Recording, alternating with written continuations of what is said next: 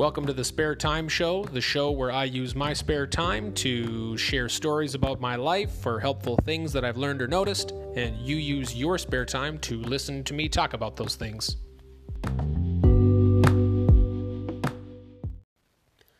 Last episode, I talked about believing in yourself and confidence. Today, I want to talk about accountability and self-care. Over about the last week, I have been feeling myself getting sick and feeling overworked or like my tires are spinning. And often what happens is we experience burnout.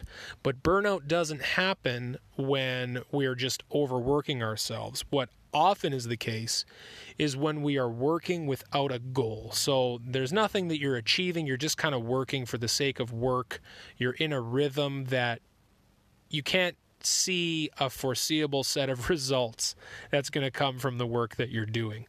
And one thing that can really combat that burnout or that aimless feeling is having accountability.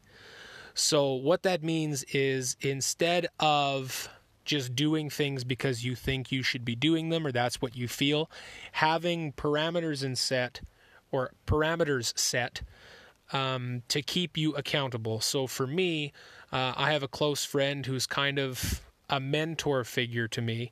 And what we do is we kind of use each other as an accountability measure. So when I'm slacking and we do our check-ins to see how we're doing and things like that, if he notices that I've been slacking or I feel kind of aimless, he will take that time to, you know, reorient me to what my goals are and get me to focus on my goals and give me a little push or a nudge or a small micro goal to set. Like if I'm trying to get through uh, some training or schoolwork, he'll give me a small goal to attain to kind of reorient myself into what my what my goals are. The flip side of that, having someone that you're accountable to, is also self-care. So when he gives me stuff like that to do, like last night, we had a conversation where it was like, hey, you know what? I just had a fifteen minute power nap and I just powered through the night and got all my stuff done. So you should do that same sort of thing. And I resisted. I didn't want to do it because I felt that I was, I feel that I'm getting sick or that I have already gotten sick and I don't want to really overwork myself because I've got people depending on me at home.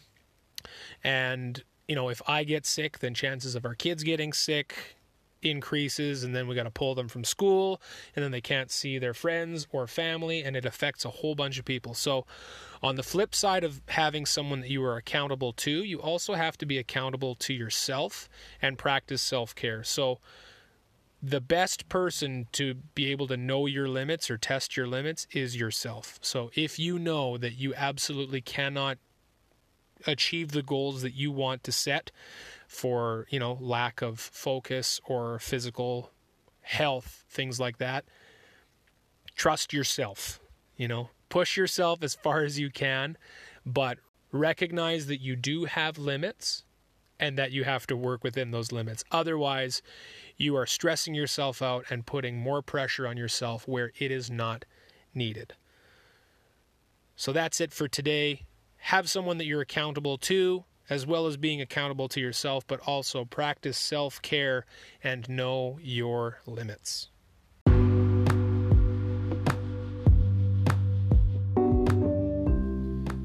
That's all the spare time I've got for you guys today. Hope you made the most out of your spare time. Go out there, do great things, make good choices, and I'll talk to you guys again soon.